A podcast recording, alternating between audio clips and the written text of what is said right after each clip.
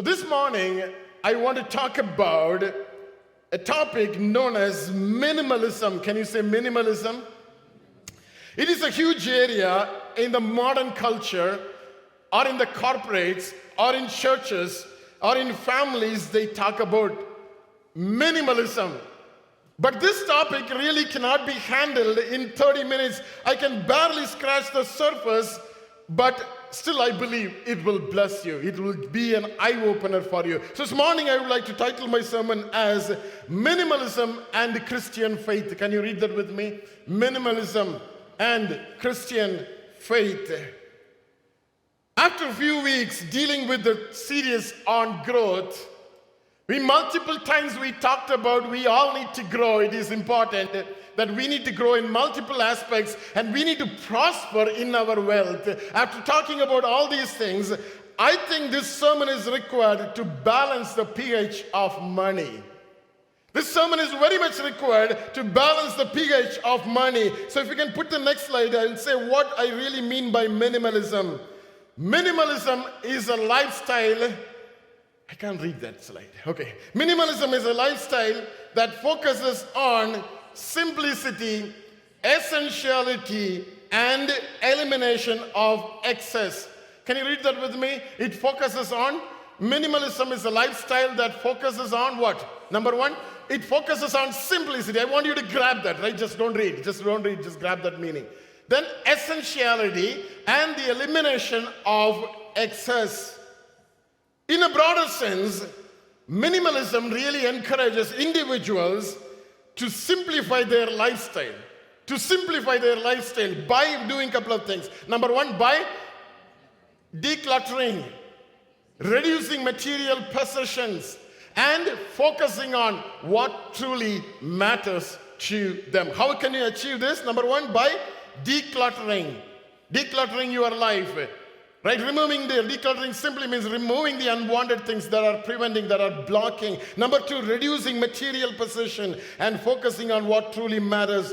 Minimalism helped us from getting, getting trapped in the current consumer, from the current consumer culture. You know, we are all living in a current consumer culture. We see the commercial advertisement, you know, many things that are happening around us forces us but to acquire more property, more wealth, and more position. Minimalism is a tool that can really assist us in finding freedom in our lives. Freedom from our worry, freedom from our fears, freedom from overwhelming situations, freedom from guilt, freedom from depression. Minimalism really helps us to come out of all these things. But we are living in a world that continually embraces more is better. What is what the world says? More is better. But minimalism is a concept that always goes to the back seat. We won't talk about it. We won't think about it. But this morning we are here to listen from the Word of God, with the help of the Word of God, how Christianity is relevant to minimalism, or minimalism is relevant to Christianity. But today I'm interested in the concept of minimalism because Jesus lived a minimalistic life. Jesus lived a minimalistic lifestyle. One of the major resources I like, you know, uh, uh, one of the major reasons I like this concept as I said, it is because Jesus lived a minimalistic life, and as a follower, I took a look in the life of Jesus Christ and tried to understand how Jesus lived a life of minimalist. How as a human being, how to be, you know, to be a best human being on the face of this earth. Probably I can better understand by looking at the lifestyle that Jesus led when he was on the face of this earth. And by the way, the minimalism is still a concept for me. It's not that something I really practice in my life and come and teach you. It's a concept. I'm trying to apply that here and there. But it's still a concept to me. I haven't fully applied that in my life yet. But I am willing to take a look at this along with you. Probably it may go in, it may, it may help us. It may help us. You know, that's that's my position here right now. So I'm not really against wealth. Understand, don't misunderstand me. I'm not really against prosperity as Bible teaches about prosperity. We all need our basic necessities. We all need to have a house. Don't, those who are living in the apartment, have you ever thought how much mortgage you are, how much rent you are paying every month, and where that money goes? It doesn't come back. It doesn't belong to you anymore. But whereas you put that money in as a mortgage, that belongs to you. So buy houses. Buy houses, right? Even in even in Babylon, God was asking the children of uh, God to buy what? Houses. Buy your houses. Buy your houses, right? Whatever minimum is required to get approved, you know, just go for it and buy your houses, buy cars, all the appliances, all the gadgets that you may require, all the safety mechanism, including if you want to put a security alarm in your house, just go ahead and do it. Just wait for, don't wait for the burglar, uh, thief to come, right? Just do it. Just do it. Whatever you would like to do it. We are living in a materialistic culture right now. So I'm not against you know, material blessings that we have on the face of this earth. If you can put the next slide. But adding possession, next slide please. Adding possession, read with me. Working to earn more money, borrowing more than the ability to make monthly payments, take us away from doing the most important matters that of priority for children of God. Can you read that again? Adding possession, working to learn more money, borrowing more than the ability to make monthly payments, take us away from doing the most important matters that are priority for children of God. David Joannes, if you can put the next slide, David Joannes is the founder and CEO of what is known as an organization known as Within Reach Global, which serves uh, to give gospel access to the, to the restricted nations of the, of the world. Want, he wants his organization wants to spiritualize the dead zones or the red zones of the gospel or the 2040 window of the for the gospel, mainly in southern Asia, Southeast East Asia. So he's one of his article, you know, it is just an alarming and warning article I just come across. I want to share that with you. How much money do Christians pull in and where does it go? That's the title of his article. How much money Christians pull and where does the money go? We are looking, going to look at some of the statistics before I get into the Word of God. You know, before I get into actually opening up the scriptures for you this morning. Can you put the next slide? Can you read with me? Can try to understand? Christians make up to what? 33 percentage of the world population. But receive, they receive how much? 53 percentage of the world's annual income and spend how much? 98 percentage of it on themselves. Who does this? Christians. People like you and me.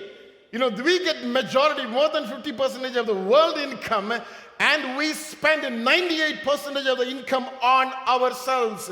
Next slide. North American and European Christians spend, can you read with me, how much? 12.5 trillion.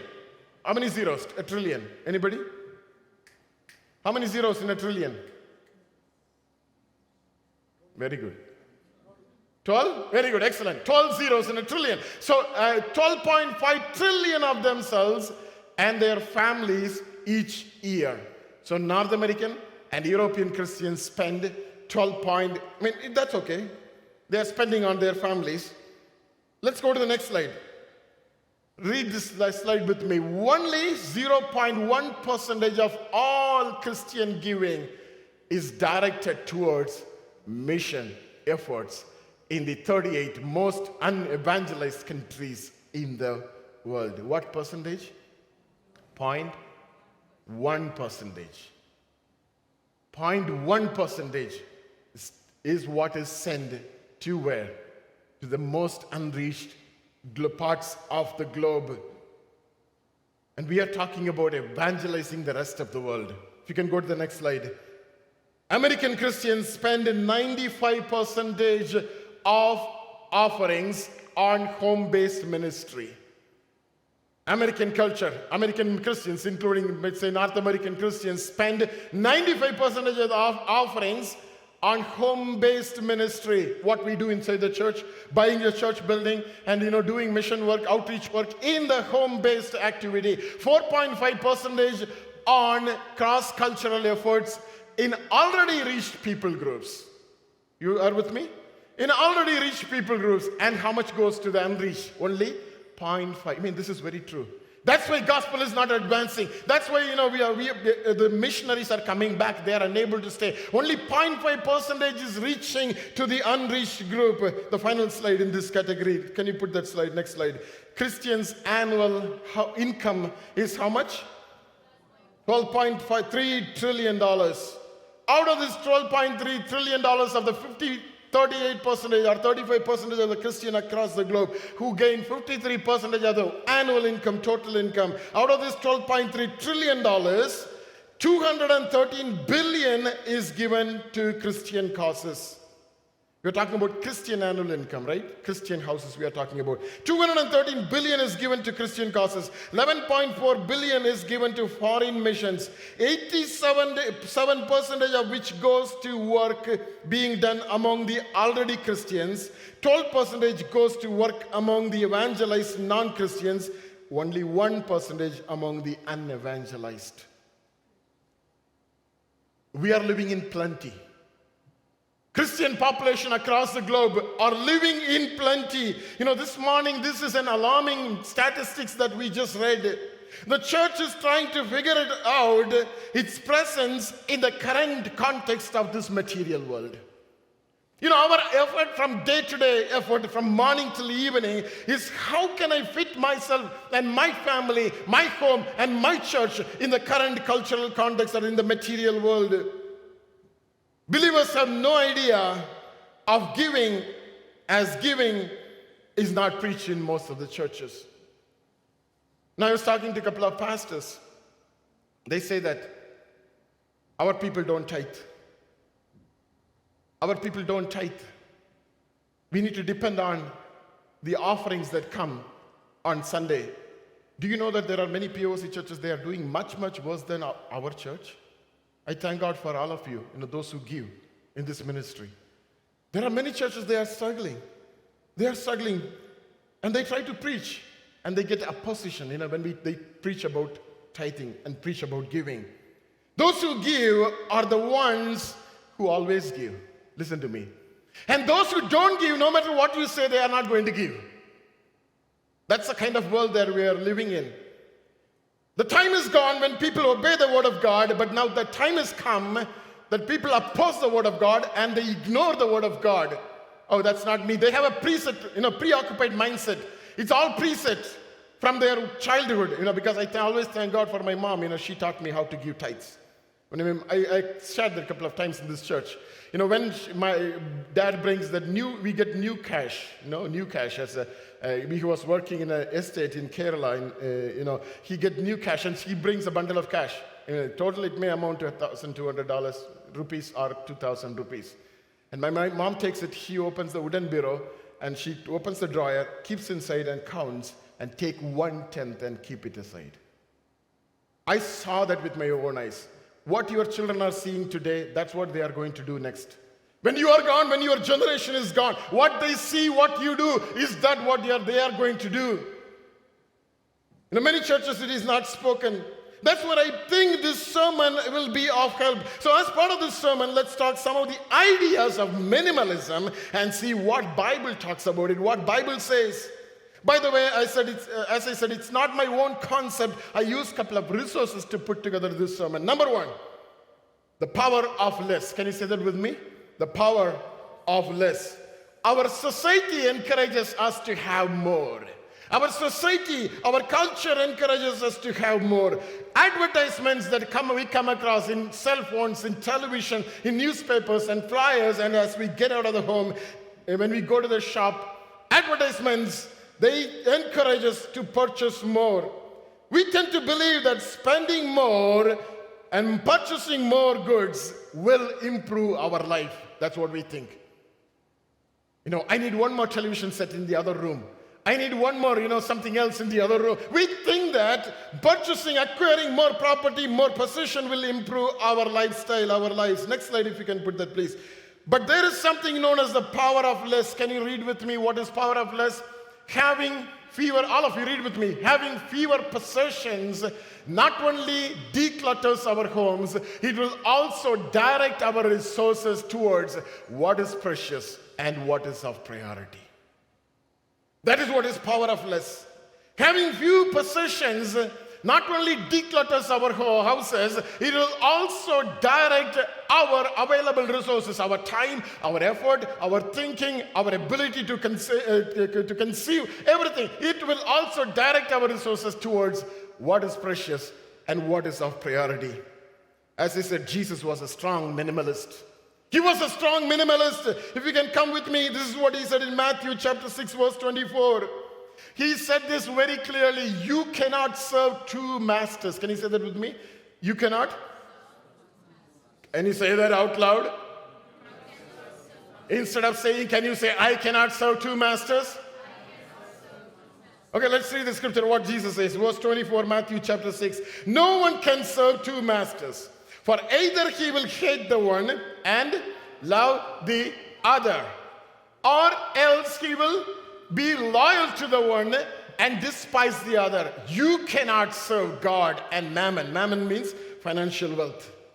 You cannot serve both God and the riches of this world.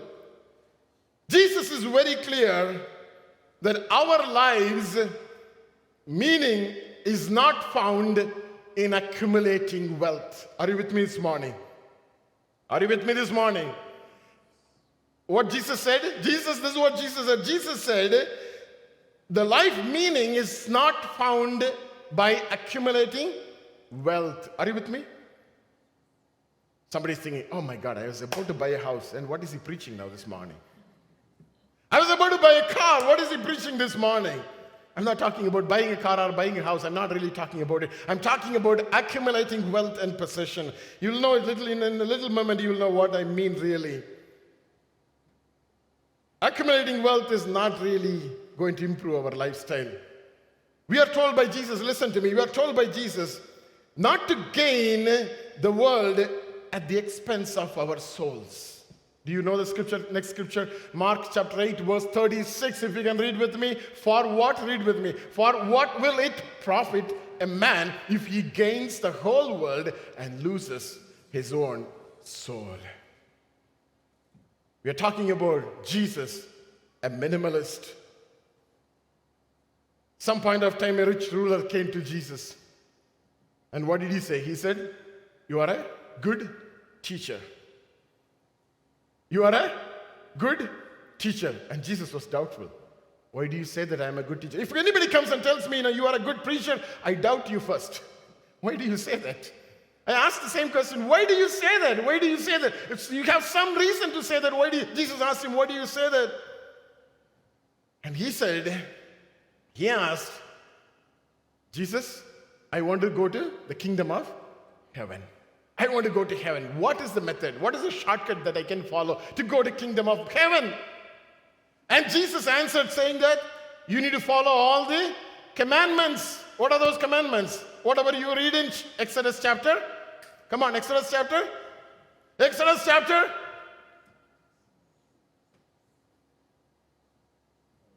You all need Sunday school. Next week we send everybody to Sunday school, okay?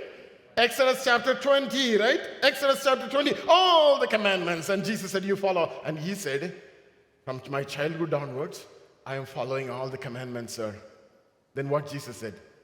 Go and sell all your possession and give it to the poor.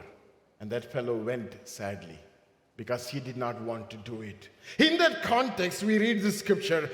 Jesus, uh, when he left, Jesus turned to his disciples, a teaching moment, a teaching moment. See what Jesus said, Matthew chapter 19, verse 23. Can you read with me? Then Jesus said to his disciples, Assuredly I say to you that it is hard for a rich man to enter the kingdom of heaven. What does it mean? We all try to become rich. We all try to possess more. We all try to accumulate more. Jesus is looking at you and saying this same scripture. Assuredly, I say to you that it is hard for a rich man to enter the kingdom of heaven. Does it mean that Jesus is partial? Does it mean that? verse 24. And again I say to you, it is easier for a camel to go through the eye of the needle than for a rich man to enter the kingdom of God. Let's leave that camel there, okay? Let's not worry about which camel it is. Let's move further. Christian minimalist, minimalism is about removing that which gets in the way of living a godly life. Listen to me. Christian minimalism is to remove what gets on our way to live a godly life on this earth. God has called us to do certain things in our lives. And if we allow the earthly possession to come in the middle, it will deviate us, it will take us away from living the life that for which God has called us. God has already called us to put our whole life, put our whole being, put our whole heart, not to accumulate more stuff, but into building a relationship with the and by serving our Lord Jesus Christ. Let's go to another scripture, Matthew 6 19 to 21. Jesus said this very clearly Do not lay up your, for yourselves treasures on earth, where moth and rust destroy, and where thieves break in and steal. Can you read the verse 20 with me? But, read with me, but lay up for yourselves treasures in heaven, where neither moth nor rust destroys, and where thieves do not break in and steal. Verse 21 For where your treasure is, there your heart will also be. You know, Jesus is trying to teach us this morning it's, there is nothing wrong in having wealth and possessions. What is necessary for our living in this current culture? People across the land, they may not need what you need in this to live in this world. We need, certainly we need. I'm 100% with you. I need that, you need that. If you don't have that, your life will be miserable because we are living in a kind of culture, a kind of materialistic world.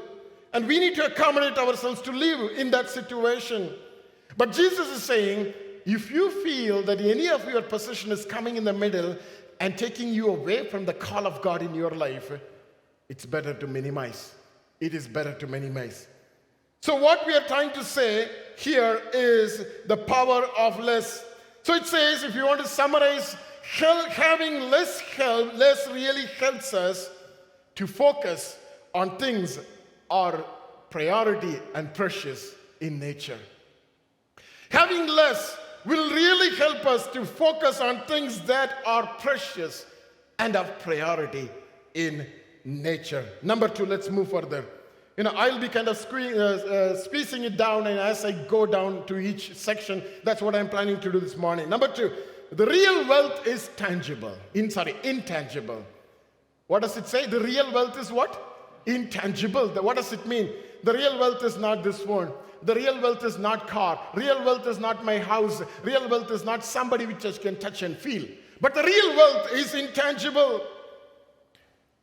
You know, money can be spent on better things than on material possessions. Listen to me. If you can put the next slide, we see the dictionary meaning of wealth. This is what dictionary says. Dictionary says it defines wealth as this way. Number one, it defines abundance of value. Can you read with me? Help reading with me. Abundance of valuable material, possessions, or resources, or abundant supply all property that has money value or an exchangeable value, that is what is wealth. That is what is wealth. So we are talking about real wealth is need not be tangible, it is intangible. If you can put the next slide. The real wealth is defined in terms of financial or material resources Wealth, that's how the wealth is defined. If you go to a bank, if they calculate your net worth, you know, they put all the financial things and all the tangible things you own. They won't ask you, you know, what is your degree? What ministry you are involved in? How many books you read? They are not going to ask all these intangible questions. That's how the world defines. But there are other things the world that we should desire Abundant supply is a couple of these things that you may see in the screen. What are those things you see?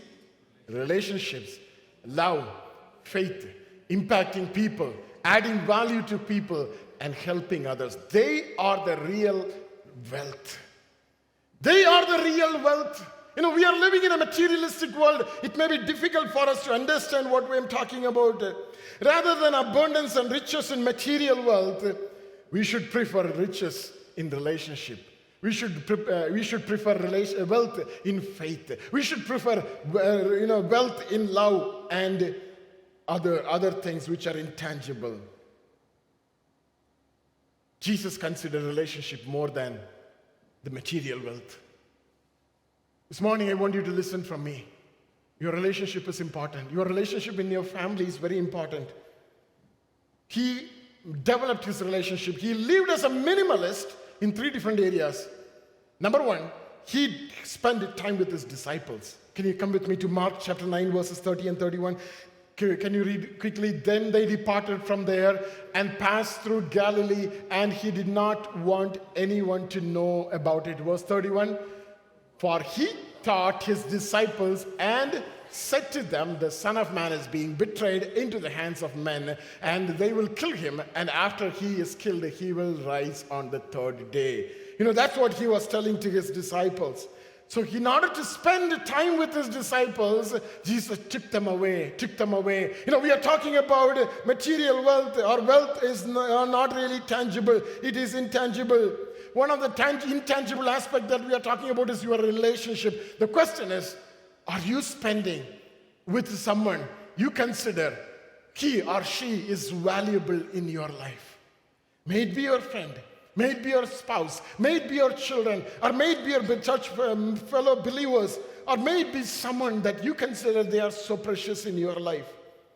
Jesus spent time. John chapter 3, verses 22. Can you read from NIV? Reading from NIV. After this, Jesus and his disciples went out into the, Judean countryside where to spend some time with the disciples. Jesus took time to disciple, spend time with the disciples. You know, today, God, that's what God expects. God wants us to spend time with the disciples. Yesterday evening, we had a potluck Saturday evening service. Why do you think that I was hanging around here? I was not doing anything. I was not doing anything at all. I was needed. Stella asked me to pray the last prayer, and that she could have asked somebody else to pray. I was not needed. The reason I was just hanging around is I can talk to some of you. I can spend some time with some of you because I consider that as a valuable possession that I possess. Jesus, not only with his disciples, he spent time with, this, with sinners. Are you with me? Jesus spent time with whom? With sinners. Let's read a couple of scriptures here. Mark chapter 2, verses 15 and 16. Can you read with me? Can somebody, somebody read?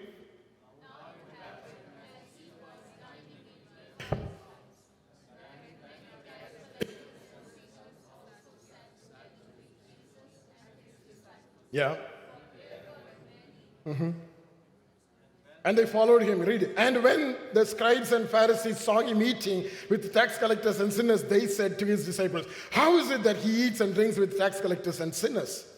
Jesus made it a point to go and sit with sinners. Same teaching. Go and sit with sinners. Don't always sit with fellow believers. It's not helping anybody. You come to church on Sunday morning and sit inside the church. It's not helping anybody. You may get spiritually enriched, that's okay. Or you may encourage one another. But go out and sit with sinners. They need in Jesus more than we need in our lives. We have everything already.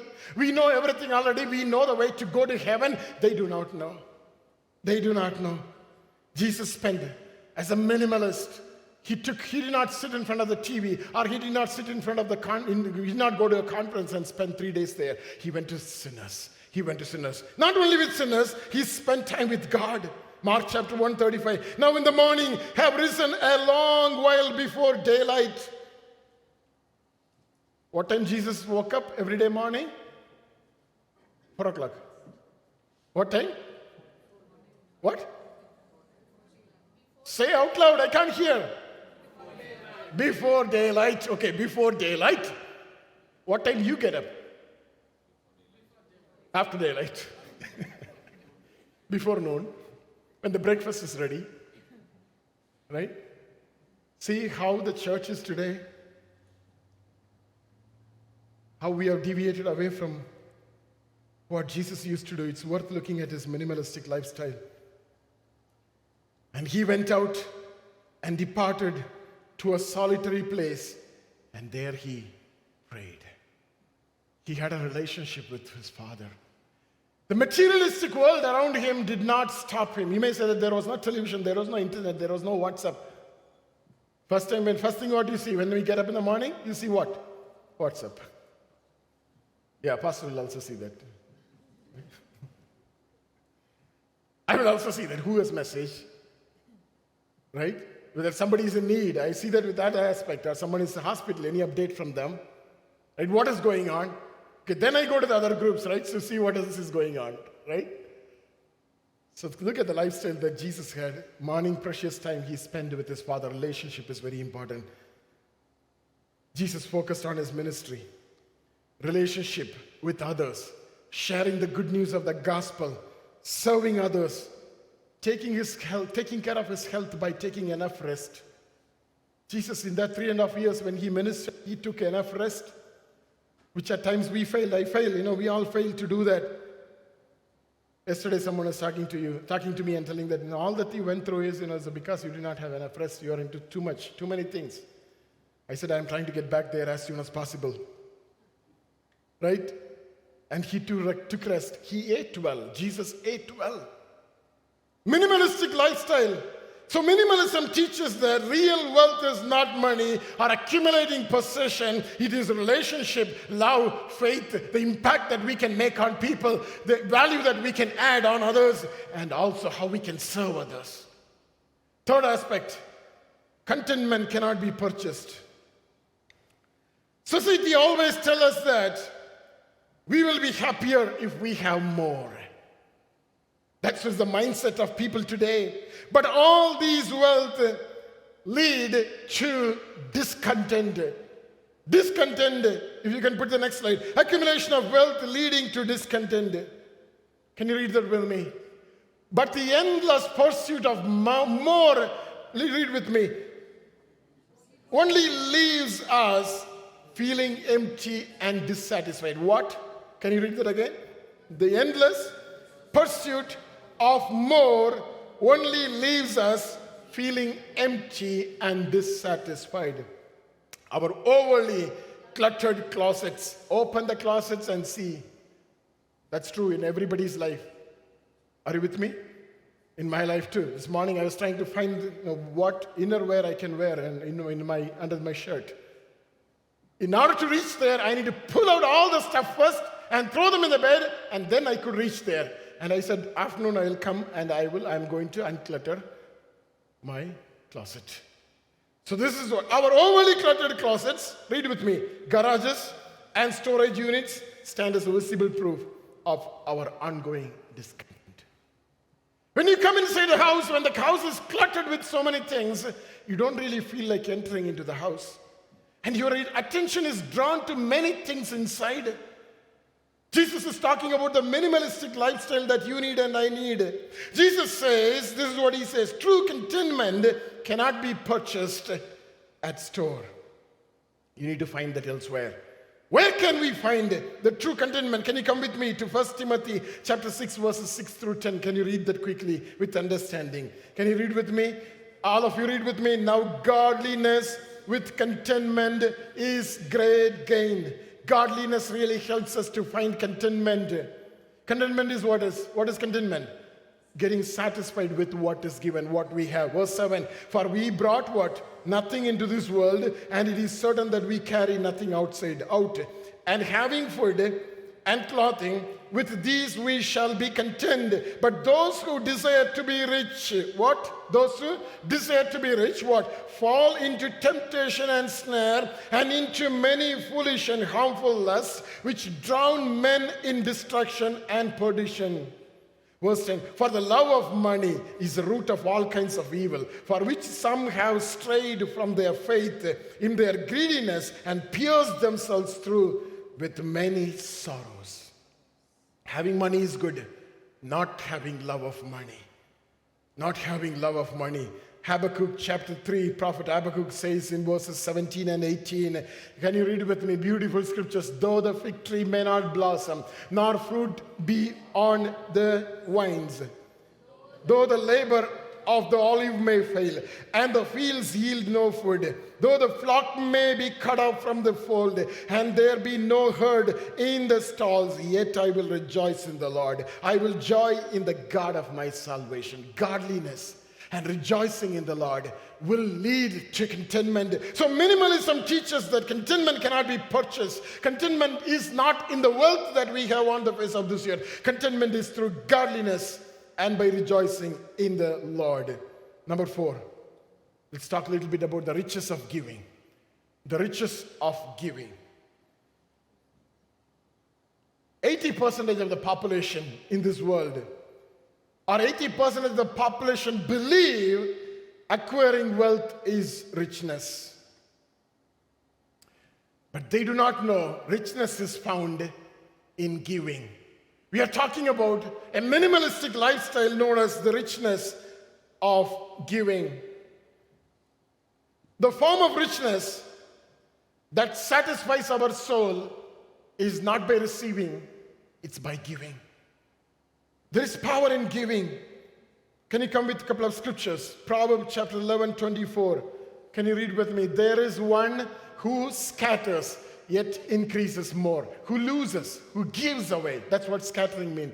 But increase increases. And there is one who withholds more than is right, but it leads to poverty. The more we hold in our lives, the more poor we are going to become. Are you with me this morning? I want you to under, understand this biblical concept. Can you come with me to Second Corinthians chapter 9, where Paul writes in verse 6? Can you read with me? But this I say, he who what? So sparingly will also reap what? Sparingly, not much. And he who sows bountifully will also reap bountifully. Verse 7. So let each one give as he purposes in his heart, not grudgingly or of necessity. For God loves the cheerful given, and God is able to make all grace abound toward you, that you always having all sufficiency in all things may have an abundance for every good work. Giving brings more blessing than receiving. You know, I have heart pain every time when I receive something, really. You all blessed me last week, last, last Sunday, with some offerings because you love me and appreciate what I do. But when I received that offering, I was not happy at all. It always, when you give something in my hands, that really doesn't help me. It helps me, but you know, I, I really have a heart pain at that moment. But my heart rejoices when I give out something. Now I'm going to share a little bit about my ex- from my example. I always share the testimony. When God, you know, when, when I was uh, in full time, before I got into full time ministry, I was working full time in, in, my, in with the corporates. When I came into full time ministry, I carried a debt of $40,000 12 years before. 12 years before. I came into ministry with $40,000 because the job, the career was not at all a blessing for me.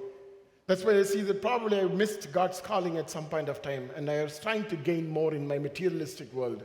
Any of you go through that scenario in your life? Never, your job is never a blessing for you. That means God has an eye on you. God has an eye on you. And when I came into this ministry, within a year, the 40,000 got healed. Church did not pay. Church paid only $800 per month as a salary.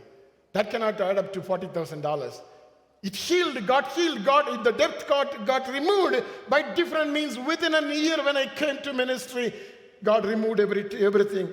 Always giving is a blessing because I decided to give my own life. I decided to give my own life for the cause of the heaven. I can share another testimony that happened last week. Every week is a testimony because I'm a giver. We are givers, and I want to proclaim that in the front of God. We give, uh, we really give. Last week, my testimony of giving. Every year, we give $1,000 to a ministry in US who do church planting in India, and that family is part of Joyce Prayer Conference Network. So we are kind of obligated to give that money. So last week I'm supposed to give, I'm supposed to give every month. I delayed till October, and Joy was behind me. You know that, right? She's always behind me. Send that money. Send that money. So I logged in all the accounts that I have PayPal, this, PAL, that, PAL, everything I have logged in everywhere, and scraped all the amount that I had, and I sent him thousand dollars.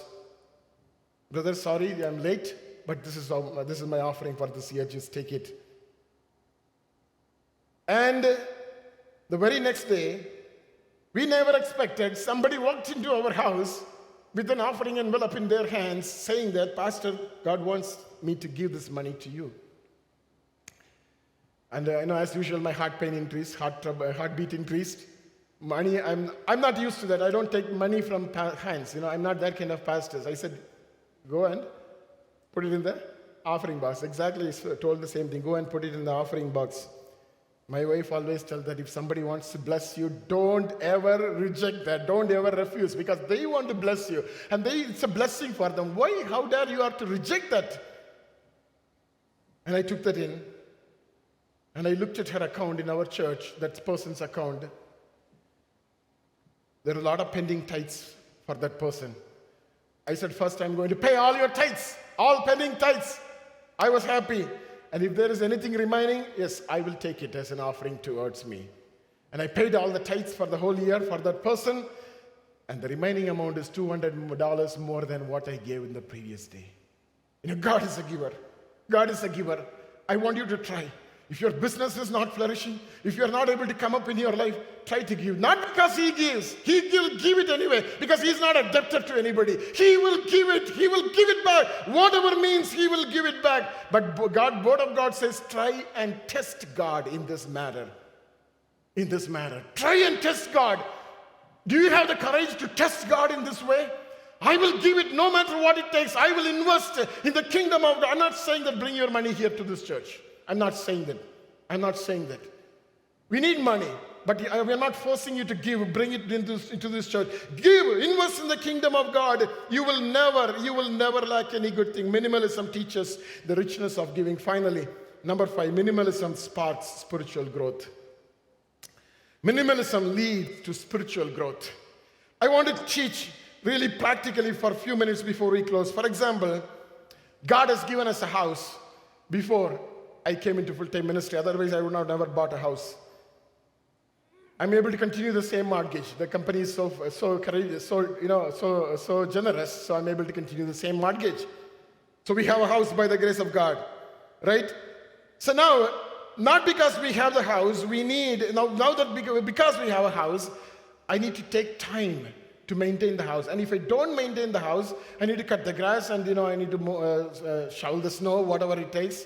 I need to clean, and know, maintain the house. If I don't maintain, I will lose more money in the coming days. It's costing, going to cost me additional expense.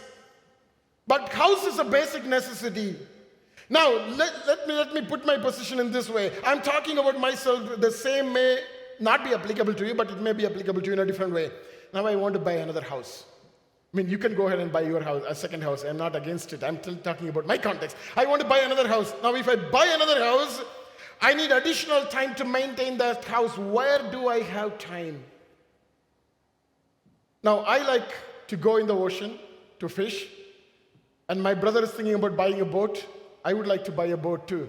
I can buy a boat and go out in the ocean and do fishing and you know entertainment and all those things. I can refresh myself and all this. But where do I have the time?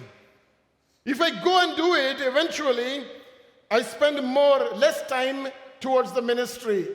If I start doing it, I'm going to stop visiting some of you, stop meeting some of you, stop praying for some of you. I can't teach the good things that I've been teaching during the week. I will not have time for this. I will not have enough time to prepare my Sunday morning service because I can't find the extra time. Eventually, I will lose the relationship with God. Same thing is true in your life. Minimalism sparks spiritual growth. Can you read one scripture? Mark 8 36. Mark 8 36. Can you read with me? For what will it profit a man if he gains the whole world and loses his own soul? Minimalism helps spiritual growth. The more wealth we acquire, the more time we need to maintain. May it be property or things or additional gadget or whatever we want to buy, we lose our family time.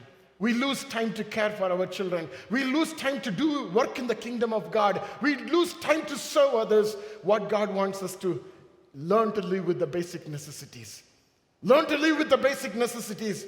so that you can focus, you can, your priority will be on something which is really required for you to perform or you to spend your time, valuable time with.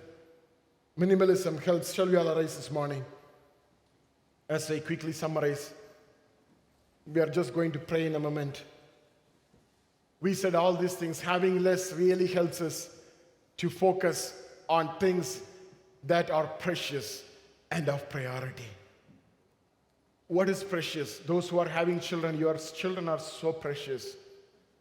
Next to God, I would put them in the first list. Of course, your spouse is important. And next to your spouse, I put your children in the priority list. Yesterday, we had a good time of interacting with the 22 kids from across the globe in a forum. What an amazing time that was. A 10 year old is asking me a question How do I handle myself if my teacher body shamed me in front of the kids and she started crying?